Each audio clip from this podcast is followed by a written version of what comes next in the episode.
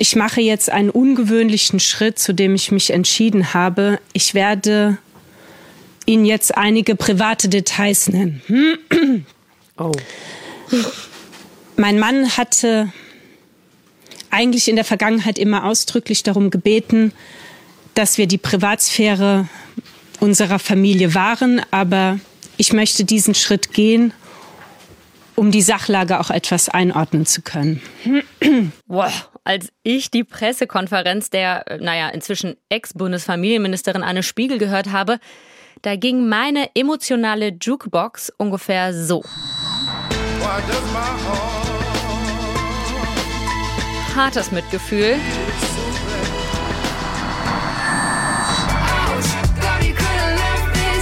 Aber auch Aua.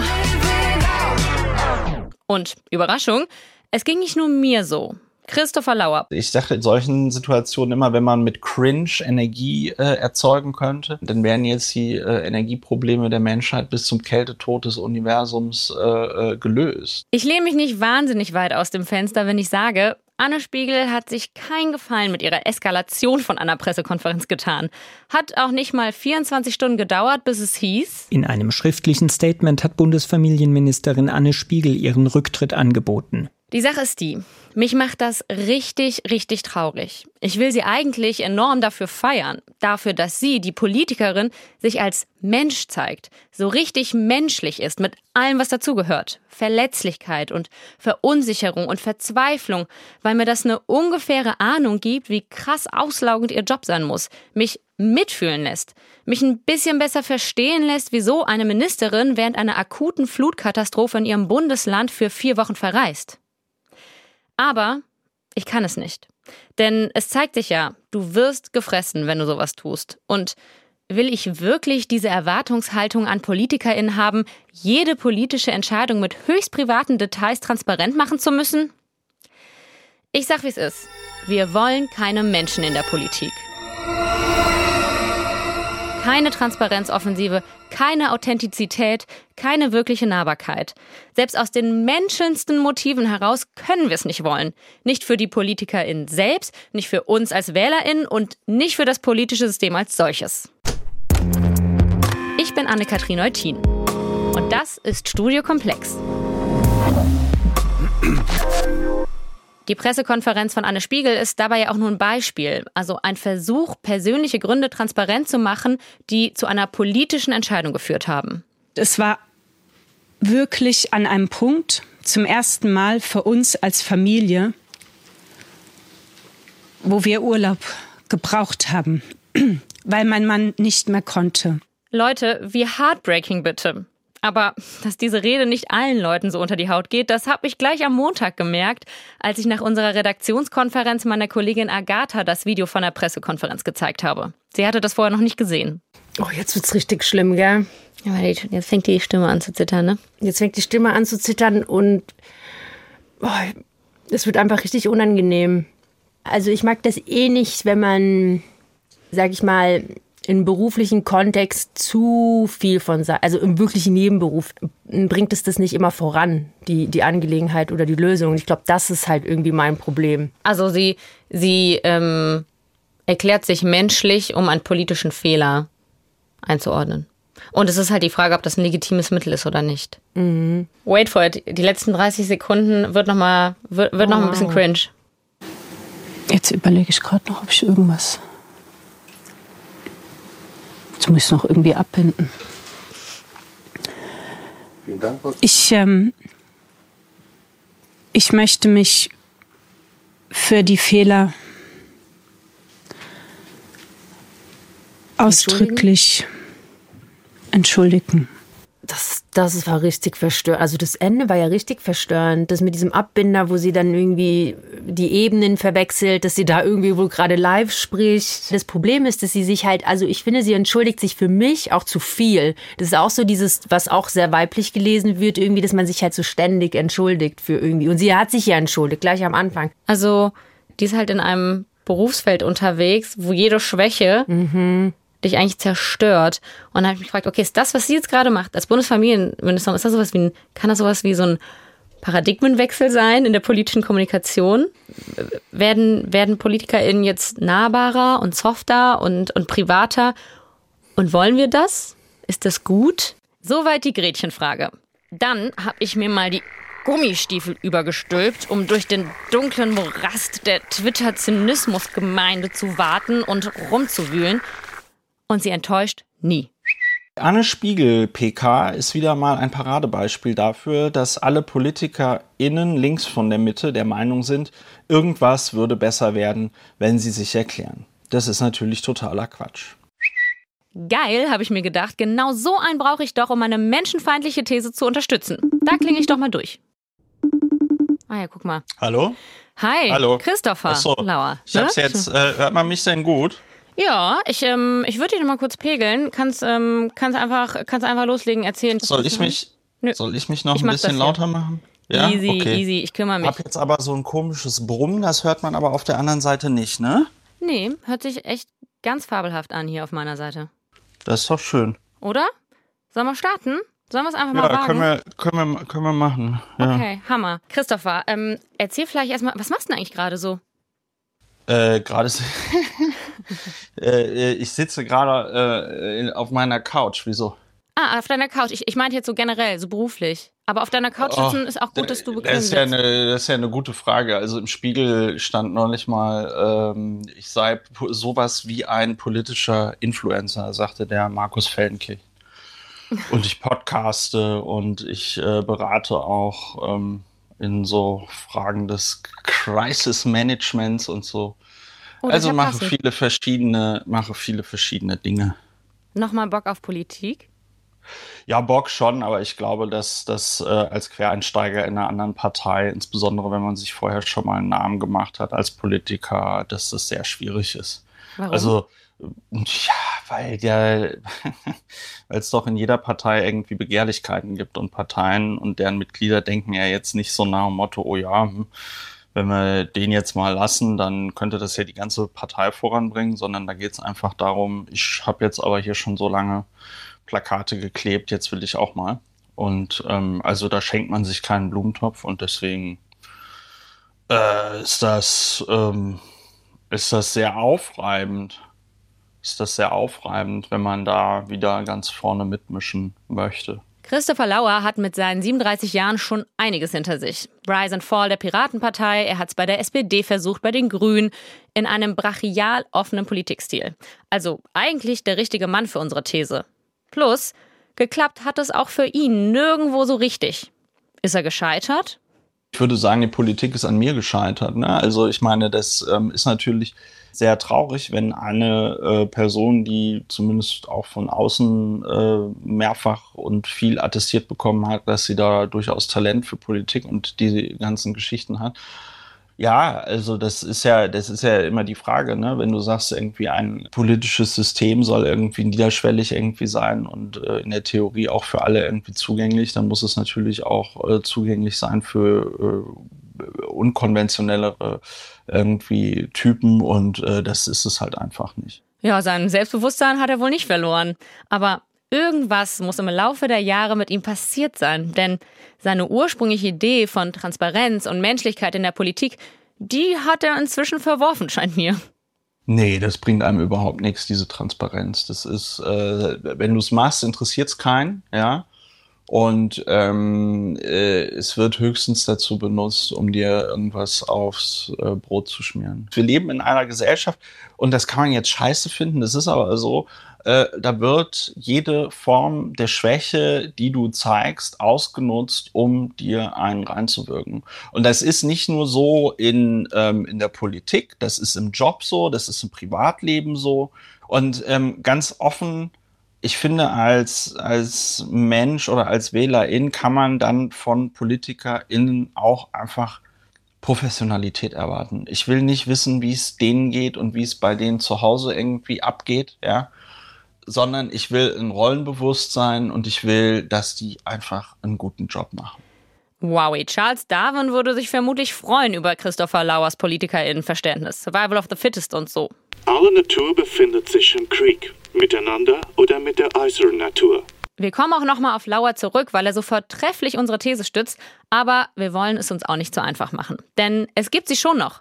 Die Menschen, die Menschen wollen in der Politik es braucht unbedingt mehr Anne Spiegels. Also, ne, und das, und das meine ich wirklich sozusagen aus meiner ganz individuellen, ja, persönlichen Perspektive, weil sie tatsächlich für mich auch jemand war, durch den ich mich repräsentiert gefühlt habe. Und ich finde das aus diesem Grund auch wirklich sehr bedauerlich, ähm, dass eine Anne Spiegel jetzt nicht mehr da ist. Die Frau, die wir gerade gehört haben, hat nämlich selbst auch Kinder und ein stressiges Familienleben und eine Karriere.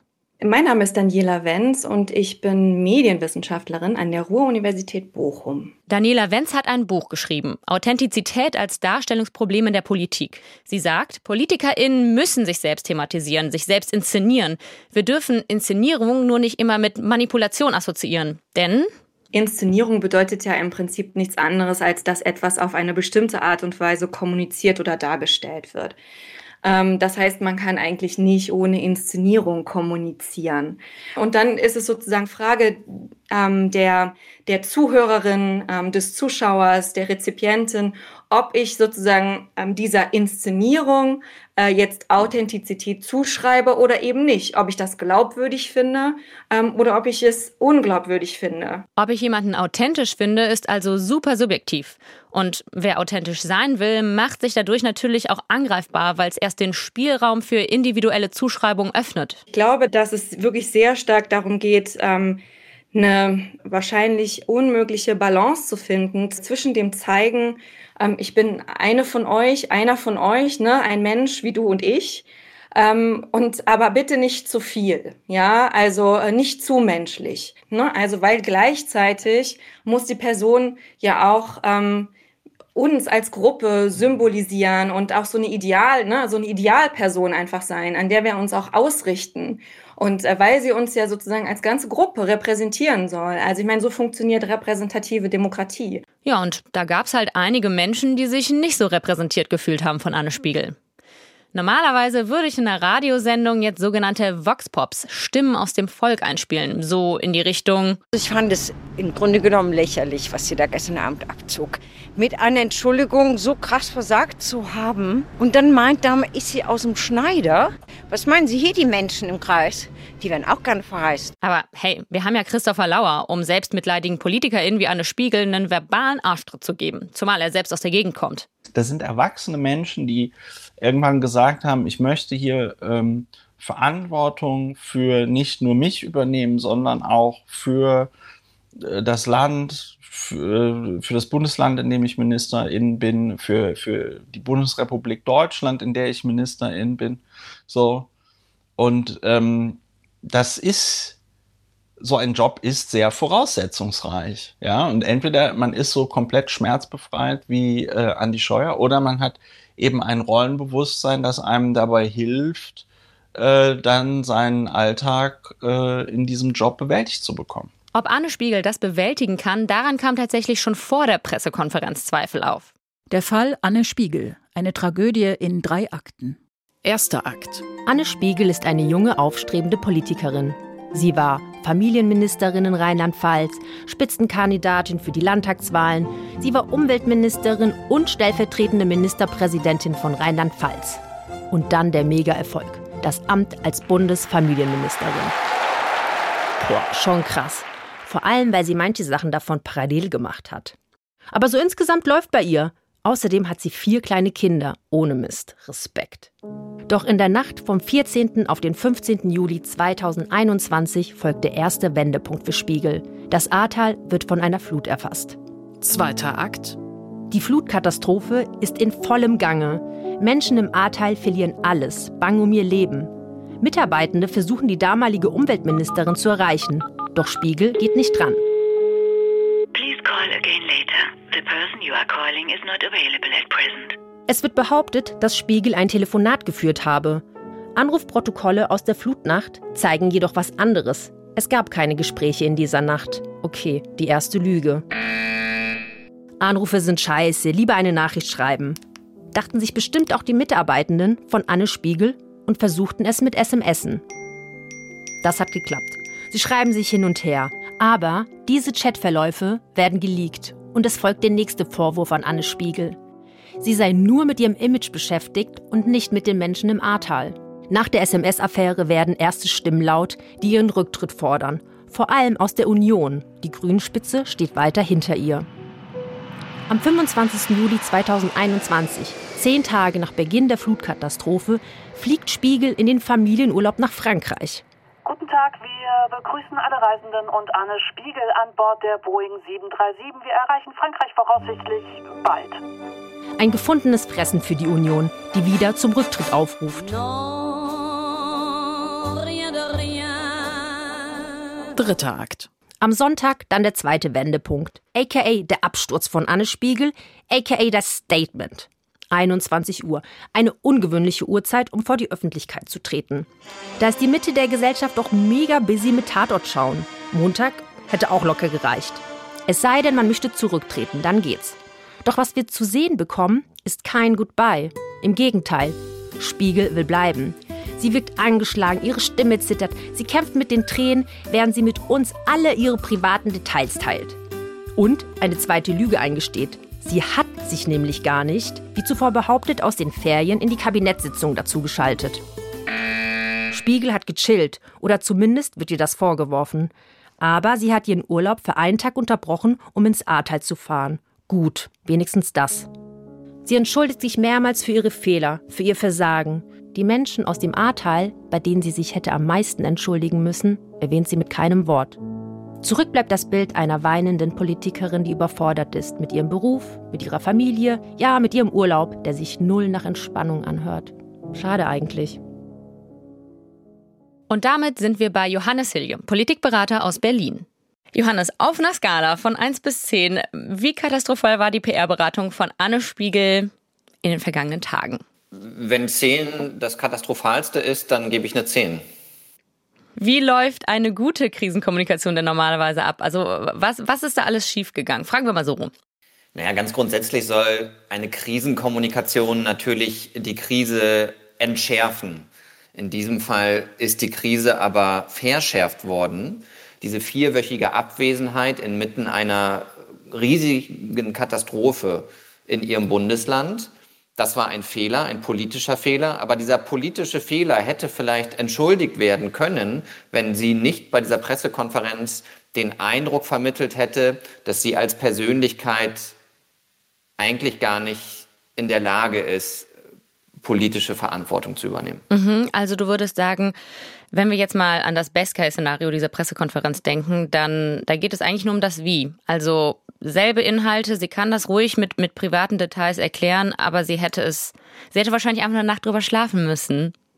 Genau so ist es. Also ich glaube, dass diese, das Problem dieser Pressekonferenz war nicht so sehr das Gesagte, sondern mehr das Organisatorische. Da sind sich die PolitikberaterInnen übrigens einig. Es gibt bei der Feuerwehr ein schönes Sprichwort, das heißt, äh, fahr langsam, wir haben es eilig. Was heißt das für die Krisenkommunikation? Gerade wenn man stark unter Druck ist und wenn es schnell gehen muss, braucht man erst recht die Zeit, Dinge vernünftig vorzubereiten. Dann ist kein Huddeln angesagt, sondern dann muss das professionell gemacht werden. Das ist Verena Köttger. Denn wenn ihr denkt, wir stützen uns, was den Kommunikationsstil von Anne Spiegel angeht, nur auf eine Expertenmeinung, bei Studiokomplex wird das Zwei-Quellen-Prinzip noch groß geschrieben ist auch schon viel drüber gesagt, aber es ist trotzdem äh, so ein Standalone-Ereignis. Ja, ich bin ja auch schon relativ lange in diesem Geschäft und äh, so ein Auftritt war mir jetzt auch neu, äh, wie den Frau Spiegel hingelegt hat. Insofern wird man sich den wahrscheinlich schon noch eine Weile merken. Word, Frau Köttger. Aber sorry, war jetzt ein bisschen unhöflich von uns, Sie so in Hiljes Wort fallen zu lassen. Also zurück zu ihm. Ich weiß von einem strukturellen Problem im Bundesfamilienministerium nämlich dass die Position des Pressesprechers, der Pressesprecherin seit Spiegels Amtsübernahme nicht besetzt war. Das erklärt natürlich ein Stück weit, warum es hier zu so einem unprofessionellen Verhalten gekommen ist. Ich würde trotzdem behaupten, auch jeder Pressereferent und jede Pressereferentin, die gab es ja ähm, in der Pressestelle, äh, hätte hier eigentlich das Gespür haben müssen, ähm, und den Ratschlag geben müssen, dass das keine gute Idee ist, die Anne Spiegel in so einem aufgewühlten Zustand vor die Kameras zu lassen. Also es gab hier offenbar ein Personal, eine Personallücke, die nicht geschlossen wurde von Anne Spiegel. Das kann man auch ihr wiederum anlasten. Drei Monate das Amt zu führen ohne einen Kommunikationschef oder Chefin. Aber trotzdem hätten die Leute, die dann da gearbeitet haben an der Pressestelle, auch an gewisse Basics in der Organisation einer Pressekonferenz sicher denken können. Okay, ich fasse mal Sherlock-mäßig zusammen. Anne Spiegel war sehr schlecht, bis vielleicht auch gar nicht beraten und daran ist sie auch noch selber schuld. Okay, bis hierhin ein relativ erbarmungsloses Urteil aus der Beraterinnenszene. Aber kann Menschlichkeit, Nahbarkeit, Verletzlichkeit nicht auch Positives auslösen, wie Empathie zum Beispiel?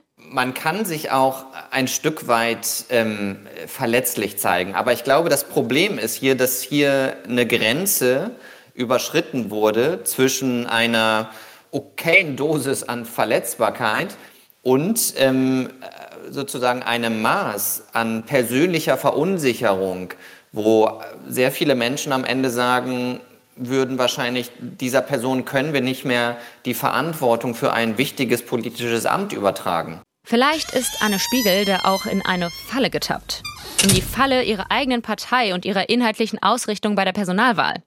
So sieht es jedenfalls Christopher Lauer, der meint, Identitätspolitik der Begriff Identitätspolitik steht für die Ausrichtung politischen Handelns an Interessen von Menschen, die anhand von Kategorien wie Klasse, Geschlecht, Herkunft oder sexuelle Orientierung zu einer Gruppe zusammengefasst werden.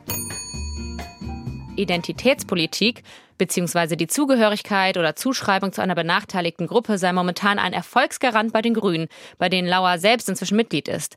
Er selbst hat eine Aufmerksamkeitsdefizit-Hyperaktivitätsstörung, die mit Impulsivität und Konzentrationsstörung einhergeht. Ich habe es aber tunlichst vermieden, irgendwie dann als der ADHS-Politiker wahrgenommen zu werden oder so, weil ich äh, auch dann der Meinung war und noch immer der Meinung bin, dass mich das nicht definiert. Aber genau mit sowas, mit so einem Ding würde man dann bei den Grünen äh, Punkten, ja, dass man äh, schön, schön rumopfert, dass man es als ADHSler ja so schwer hat und so hart und dass man ja ausgegrenzt wird. Und deswegen muss ich jetzt ins Abgeordnetenhaus. Ich denke, man kann schon sagen, Anne Spiegel hat sich an diesem Muster schon auch bedient. Es war für mich eine sehr schwere Abwägung, die ich mir auch nicht leicht gemacht hatte. Zwischen meiner An Verantwortung als Ministerin und der Verantwortung als Mutter mit vier Kindern. Als Frau, als Mutter. Und sie hat damit ja auch definitiv eine Debatte zur Vereinbarkeit von Familie und Politik losgetreten. Aber ihr Ziel war ja vermutlich eher im Amt zu bleiben. Heike Paul ist Kulturwissenschaftlerin an der Friedrich-Alexander-Universität Erlangen-Nürnberg. Sie forscht unter anderem zum Sentimentalismus in der Politik. Und sie hat's kommen sehen. Das ist eben das Tückische, wenn man sich mit sentimentalen Mustern äh, beschäftigt, dann ist oft das Objekt äh, von sentimentaler Empathie eben nicht die Person, die ähm, machtvoll wahrgenommen wird, ähm, sondern sie wird dann eben auch wahrgenommen eher als hilflos, dass man ihr bestimmte Dinge eben dann auch nicht zutraut. Spiegel hat sicher Empathie oder Mitleid geerntet, aber Ernte und Ernteabfälle standen vielleicht nicht in Relation. Und ich glaube, wir kommen jetzt nicht umhin, dieses dunkle Kapitel aufzuschlagen. Welcome to the patriarchy. Take a look around. People can't afford the tax on pads or breastfeed when they're out. And men can't even cry without perception that we get. Nothing's gonna change unless we get up and speak. Man könnte sagen, dass natürlich das Weinen als Zeichen von Empathie der traditionellen Frauenrolle näher steht als jetzt der traditionellen Männerrolle. Und insofern Tränen dann eben auch diese Rolle wiederum bekräftigen können, kann man nachvollziehen, auch in der deutschen oder auch der amerikanischen Politik, dass weinende Frauen oft ihrer Karriere damit nachhaltig geschadet haben. Und Männer nicht. Männer nicht unbedingt, nein. Wollen wir vielleicht zwar schon Menschen, aber einfach keine Frauen in der Politik? Wenn Männer weinen oder Gefühle zeigen oder ihre Familie über die Karriere stellen, dann wird das eher als große Geste gefeiert, findet zumindest auch Daniela Wenz, die Medienwissenschaftlerin aus Bochum, die zu Authentizität und Inszenierung forscht. Ich erinnere, als äh, Frank-Walter Steinmeier ähm, damals vor die Presse getreten ist und gesagt hat, er muss jetzt für ein paar Wochen aussetzen, weil er seiner Frau eine Niere spenden muss und deswegen ähm, nicht arbeiten kann, wäre niemals jemand auf die Idee gekommen zu sagen, ähm, so geht's nicht. Aber Wenn sozusagen, aber wenn eine Vierfachmutter mit einem kranken Mann vor die Kameras tritt und sagt, also ähm, hier war wirklich ein Punkt, wo ich meine Familie priorisieren musste, also selbst wenn es selbstverständlich schlechtes Timing war, ja, ähm, das steht nochmal auf einem anderen Blatt, dann, ähm, aber dann kochen sozusagen die Emotionen hoch und dann ist sie sofort unprofessionell. So, jetzt hat genau zu so einem Fall der menschlichen politischen Kommunikation Heike Paul aber leider einen sehr, sehr guten Punkt. Wir hatten mehr Empathie, weil diese ähm, Offenlegung dieses äh, Schicksalsschlages proaktiv erfolgt ist. Ähm, wir hatten nicht den Eindruck, dass diese Offenlegung getätigt wird, um etwas anderes zu verdecken oder um etwas anderes wieder gut zu machen. Die PR-Beraterin Verena Köttger will die Geschlechterfrage auch gar nicht erst stellen. Das hat überhaupt nichts mit, äh, mit Mann-Frau zu tun, weil ich, es gibt ja andere Beispiele. Frau von der Leyen, die mit sieben Kindern heute EU-Kommission leitet. Also insofern, aber Frau von der Leyen hat sich eben alles wegorganisiert. Vielleicht liegt es halt doch nicht am Frausein. Anne Spiegel hat im Nachhinein versucht, ihre politischen Fehler mit ihrem privaten Schicksal zu erklären. Und das kam eben nicht so gut an. Vielleicht hätte sie für eine erfolgreichere Fehlerkultur einfach mal nach links und rechts gucken sollen, also vor allem nach rechts. Denn da gibt es eine ziemlich erfolgreiche politische Strategie. Die nennt sich das Teflon-Prinzip. Alles einfach abperlen lassen wie eine gut beschichtete Bratpfanne.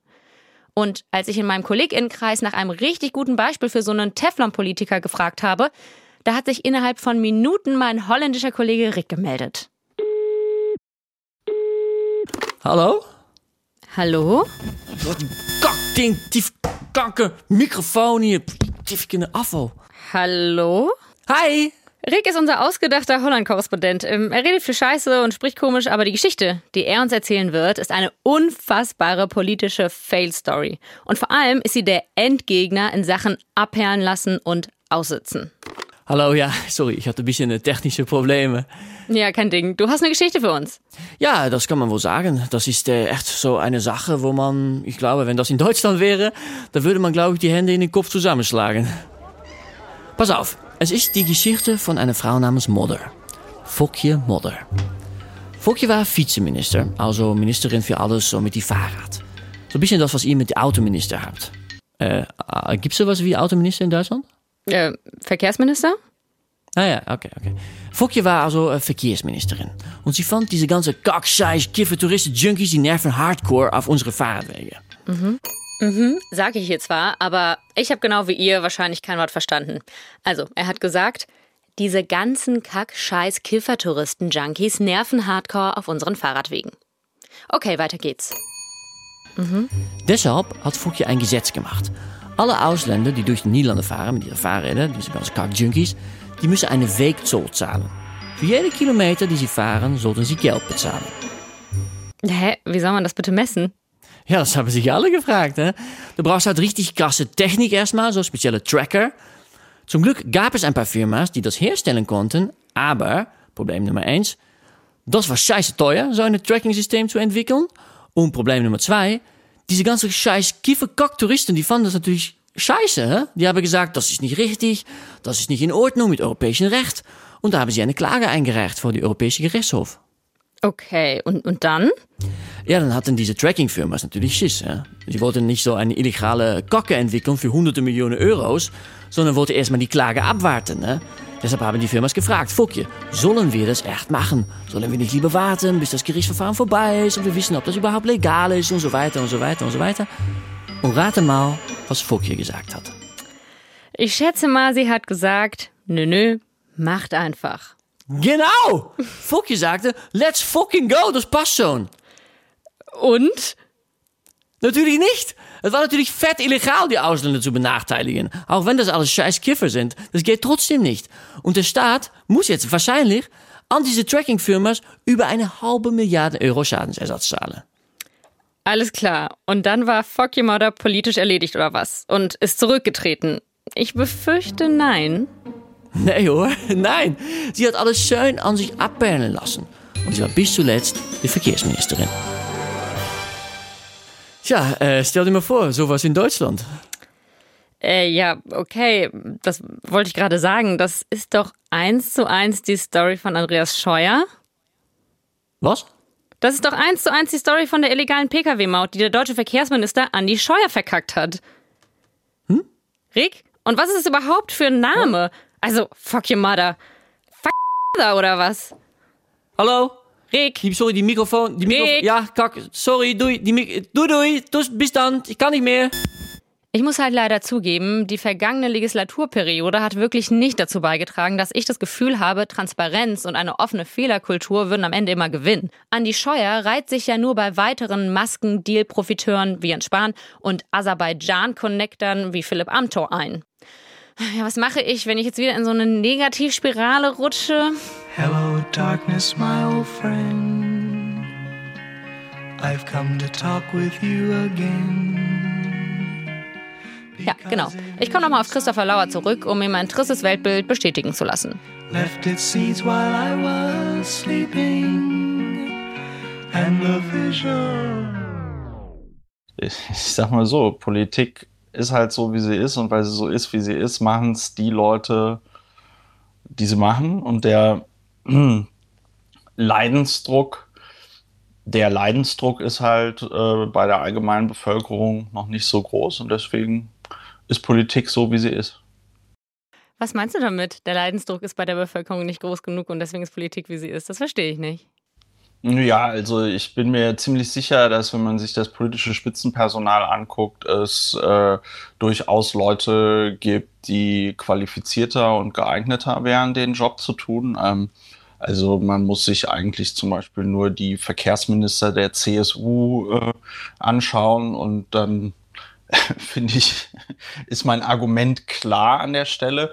Aber äh, weiß ich nicht, irgendjemand, der Ahnung von Verkehrspolitik hat, der ist vielleicht zu sensibel oder sie ist zu sensibel und zu intelligent und dann bleibt halt der Andi Scheuer da immer in den Sitzungen sitzen und irgendwann wird der Andi Scheuer äh, Bundesverkehrsminister. Soweit so desillusionierend. Jetzt sind die ZuhörerInnen dieses Podcasts aber naturgemäß Füchse und Fuchs muss tun, was ein Fuchs tun muss. Und deshalb sollte spätestens jetzt die Mail an studiekomplex.hr.de rausgegangen sein mit der Anmerkung. Zur Hölle, in, in welchem Jahr seid ihr denn hängen geblieben? Wir hatten einen Regierungswechsel. Wir haben jetzt Robert Habeck, Annalena Baerbock. Ist doch ein ganz anderer Politikstil. Ja, es stimmt. Und auch wenn es meiner These erstmal gar nicht zuträglich ist, wir erleben derzeit schon eine richtig krasse Trendwende im Politbetrieb. Erzähle ich also vielleicht hier gerade den ganzen Tag voll den Quatsch und ein ganz neuer Typus Politiker breitet sich gerade weltweit aus? Also so eine, so eine ganz neue Gattung namens Mensch?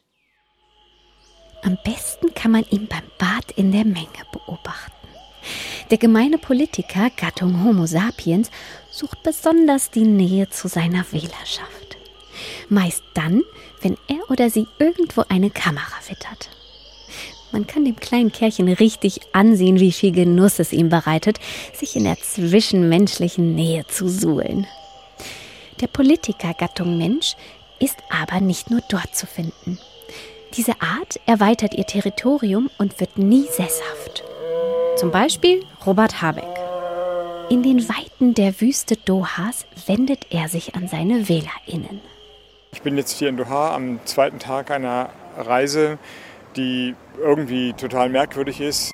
Oder auch im Cyberspace weiß er sich gekonnt an seine Wählerschaft heranzupirschen. In den letzten Tagen und Wochen habe ich an verschiedenen Stellen schon versucht zu erklären, was die politische Linie der Bundesregierung von mir selbst und diesem Ministerium ist. Mit glänzender Haarpracht und einfühlsamem Blick wendet er sich direkt an die NutzerInnen von Instagram und erklärt ihnen ganz niedrigschwellig und persönlich, was hinter seiner politischen Entscheidung steckt. Oder Barack Obama. Seine prachtvolle Rhetorik stellte er immer dann zur Schau, wenn ein potenzieller Wähler vorbeikam. Denn dann begann er den Balztanz mit dem Basketball. Nahbar und verschwitzt lässt er nicht nur seine intellektuellen Muskeln spielen. When did you actually fall in love with this game, Mr. President? You know, probably when I was 10 years old. Doch Kein anderer in der Politikerwelt perfektioniert diese eine Fähigkeit wie er. Fistbumps zu verteilen. Sei es Greta Thunberg oder eine Putzkraft eleganter, konnte niemand seine Wähler in den Bann ziehen. Oder Alexandria Ocasio-Cortez. In ganz besonderer Farbenpracht weiß sich die US-Abgeordnete zu zeigen. Wie sie ihr Markenzeichen, die knallroten Lippen schminkt, zeigt sie in einem Make-up-Tutorial für die Vogue. Und weiß ihren WählerInnen noch eine ganz besondere Botschaft mit auf den Weg zu geben. If I had to give one piece of advice, the key to beauty is feeling beautiful. That is the one foundation of everything. And if you're feeling particularly challenged that day, look in the mirror and say, Bomb. Die wahre Stärke von Ocasio-Cortez liegt nicht in ihrer Farbenpracht, oh nein, sie liegt eben darin, das Federkleid abzuwerfen. Sie signalisiert dadurch Verwundbarkeit. Ganz besonders gut gelang ihr das in einer Netflix-Doku, in der sie die ZuschauerInnen ganz nah an ihr Privatleben. Bevor der Politiker Gattung Mensch sein Rudel um sich schart, stellt er Augenkontakt auf Augenhöhe her und hypnotisiert die Menge mit seinen melodischen Klängen. Gut, es hat sich also eine neue Gattung eingeschlichen in den politischen Betrieb, aber Freunde, es gibt da ja wohl noch Unterschiede. Okay, ich muss ja auch meine These, wir wollen keine Menschen in der Politik verteidigen.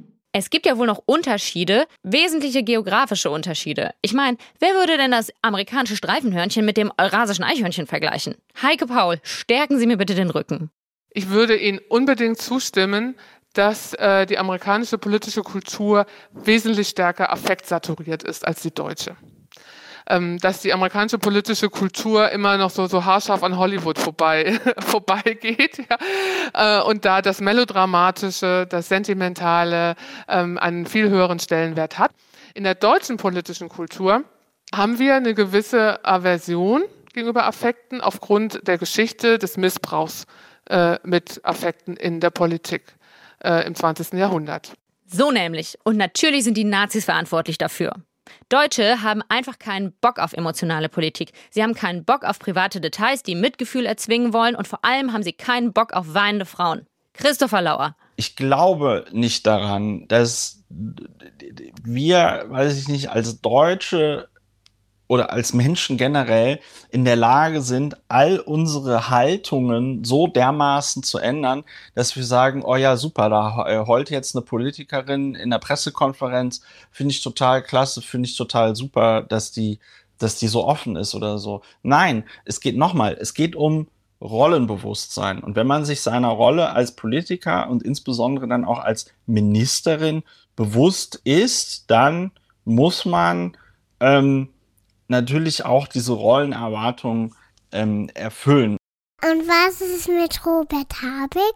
Fair enough, ja. Das habe ich Johannes Hilje auch gefragt. Ihr erinnert euch an ihn?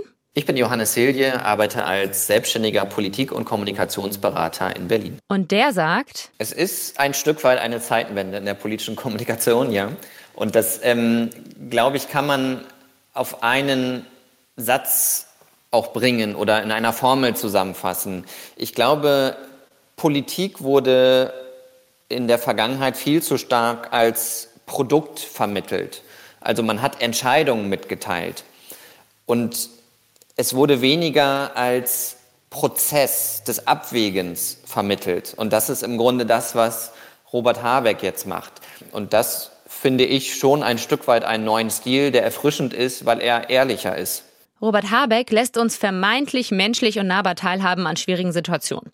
Er nutzt das Stilmittel des Selbstzweifels, so hat Johannes das ausgedrückt. Und ich finde das ganz treffend. Es ist ein Stilmittel. Denn Transparenz und Menschlichkeit in der Politik funktionieren nur als Stilmittel. Wir wollen nur bestimmte Aspekte, nur eine gesunde Dosis. Wir wollen keine Schwäche oder Unsouveränität oder gar Verzweiflung bei PolitikerInnen. Denn das würde uns mindestens verunsichern und misstrauisch werden lassen. Siehe Anne Spiegel. Ihr Beispiel hat gezeigt, dass es ganz schön daneben gehen kann, sich vor Bundesdeutschland so nackig zu machen für Fehler, die halt leider einfach schon passiert sind. Robert Habeck hat bisher noch keinen solchen Fehler gemacht in seiner kurzen Amtszeit. Er ist proaktiv transparent und das kommt bei vielen ziemlich gut an. spätestens am Ende der Legislatur, dann geht es um die Realität, die, wie er sie geschaffen hat bzw. verändert hat. Und dann werden wir mal sehen, ob er diese Transparenz und Ehrlichkeit und Offenheit so durchhält oder ob er dann auch anfängt, gewisse Sachen schön zu reden. Ich würde dafür meine Hand nicht ins Feuer legen, ähm, weil auch Robert Habeck letztendlich ein Politiker ist, der wiedergewählt werden möchte. Ähm, also deswegen ist, glaube ich, hier dieser, dieser Kontext ist sehr wichtig zu verstehen, dass das noch eine recht komfortable politische Lage momentan für Robert Habeck ist. Und damit ist vielleicht nicht alles gesagt, aber doch ganz schön viel. Und für mich zumindest der Punkt eingeläutet, apropos komfortable Lage, an dem ich mich vom Mikro zurücklehne, das sacken lasse und Danke sage. Danke Johannes Hilje. Danke Christopher Lauert, Daniela Wenz und Heike Paul. Danke Verena Köttger. Danke euch fürs Zuhören. Lasst uns super gerne mal teilhaben an euren Gedanken beim oder nach dem Hören.